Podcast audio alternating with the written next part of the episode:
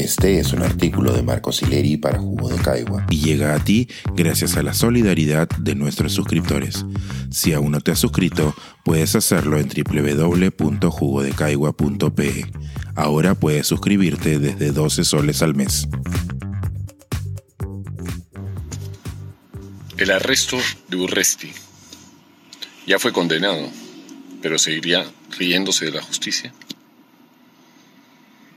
Texto.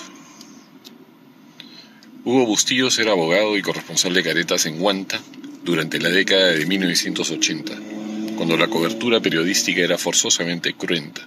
Se trataba de una de las zonas más desalmadas de la guerra contra Sendero Luminoso. Bustillos despachaba sus artículos por fax y los rollos de película por avión o colectivo hasta la redacción de la revista en Lima. Las imágenes de víctimas degolladas y cuerpos mutilados iban sucediéndose en las cubetas de revelado del laboratorio de fotografía. Bustillos, entonces de 38 años, era plenamente consciente de los riesgos del ejercicio de reportería en zona de emergencia. El 24 de noviembre de 1988, a bordo de una moto, emprendió su última misión. Iba en dirección del pago de Erapata, en las afueras de la ciudad de Huanta, donde esa madrugada habían sido asesinados una madre y su hijo, presuntamente por senderistas. Lo acompañaba el colega Eduardo Jenny Rojas. Fueron emboscados en el camino a plena luz del día. Hubo tres testigos del crimen, dos mujeres y un agricultor de la vecindad.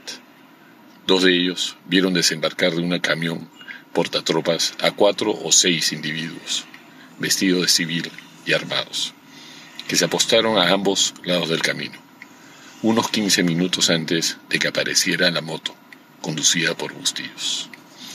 Entonces abrieron fuego.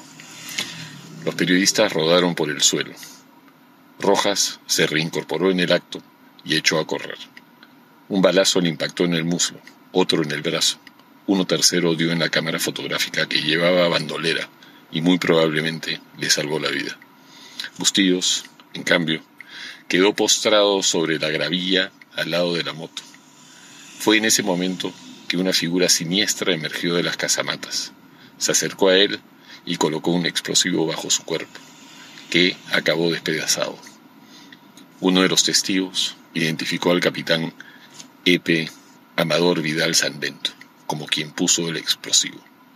Vidal era reconocido por ser el responsable de organizar las rondas de autodefensa el oficial era alto y desgarbado, de grandes ojos. Su nombre de guerra era Ojos de Gato. A unos 200 metros del lugar de la emboscada se encontraba un contingente militar al mando del capitán Rogelio, entre comillas, y, en dirección contraria y a una distancia similar, una patrulla policial. Los uniformados llegaron al lugar del crimen en pocos minutos. Según el informe de criminalística de la policía, no se logró ubicar proyectiles, casquillos de armas de, fuego, restos de explosivos, huellas de pisadas e indicios que pudiera haber dejado los autores del hecho. Las evidencias habían sido eliminadas. La policía tampoco realizó un peritaje balístico en los cuerpos de las víctimas. El juez, Moisés Ochoa, que abrió instrucción por el crimen, fue asaltado en su casa y amedrentado pocas semanas después en 1988.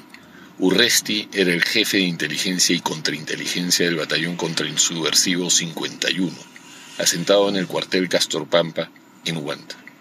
Urresti insistió durante el juicio que Bustillos fue asesinado por elementos de Sendero Luminoso y no por militares.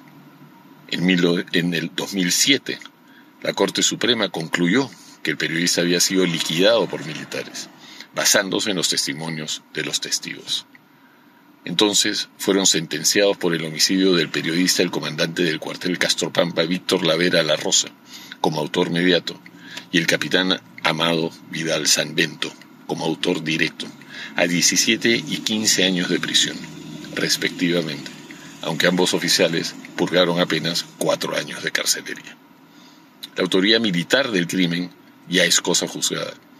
El reciente juicio correspondía, por lo tanto, definir si Urresti fue uno de esos asesinos. Recuérdese que los militares que dieron muerte al periodista fueron cuatro o seis, según los testigos. El tribunal estuvo integrado por los magistrados Máximo Maguiña, Francisco Celis Mendoza y Juan Carlos Santillán. La lectura de la sentencia se dio el miércoles 12 pasado y duró casi ocho horas. Si fueron los de Sendero los que emboscaron y asesinaron a Hugo Bustillos y Eduardo Rojas, ¿cómo es, el oficial, ¿cómo es que el oficial de inteligencia no se interesó en recabar información del enemigo si esa era su función operativa? inquirió el tribunal. Las justificaciones esgrimidas por el acusado Urresti no son coherentes. Tan rápido para escribir tweets como para apretar el gatillo, Urresti atribuye la condena a 12 años de prisión que le acaba de ser impuesta por la tercera sala penal liquidadora transitoria de la Corte Superior al hecho de que, comillas, enfrentar a los grupos de poder tiene su precio. Combatir a un gobierno con casi 70 muertos tiene su precio exigir que se largue un Congreso con más del 90% de rechazo tiene su precio. Un precio que estoy dispuesto a pagar. Seguiré luchando para conseguir hashtag justicia para Urresti. Cierra comillas. Porque ahora este militar, candidato a la alcaldía y dos veces presidencial, es un defensor de los derechos humanos, según él mismo.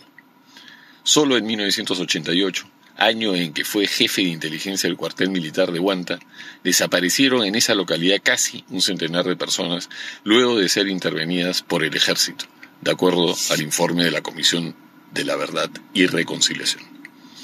La imagen de Daniel Urresti enmarrocado rumbo a la cárcel, riendo, lo pinta de cuerpo entero. Durante 35 años se burló de la justicia y quizás lo sigue haciendo. Pensar escribir, editar, grabar, coordinar, publicar y promover este y todos nuestros artículos en este podcast cuesta y nosotros los entregamos sin cobrar. Contribuye en www.jugodecaigua.pe barra suscríbete y de paso espía como suscriptor nuestras reuniones editoriales.